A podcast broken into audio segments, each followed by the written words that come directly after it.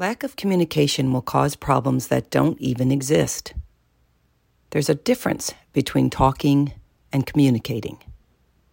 Talking usually involves the ego and is focused on making a point and convincing the other person that you're right. Communicating involves the heart and requires empathy. It requires a true desire to listen and understand the other person's feelings. Most people listen to respond. Be one that listens to understand. Be a good communicator.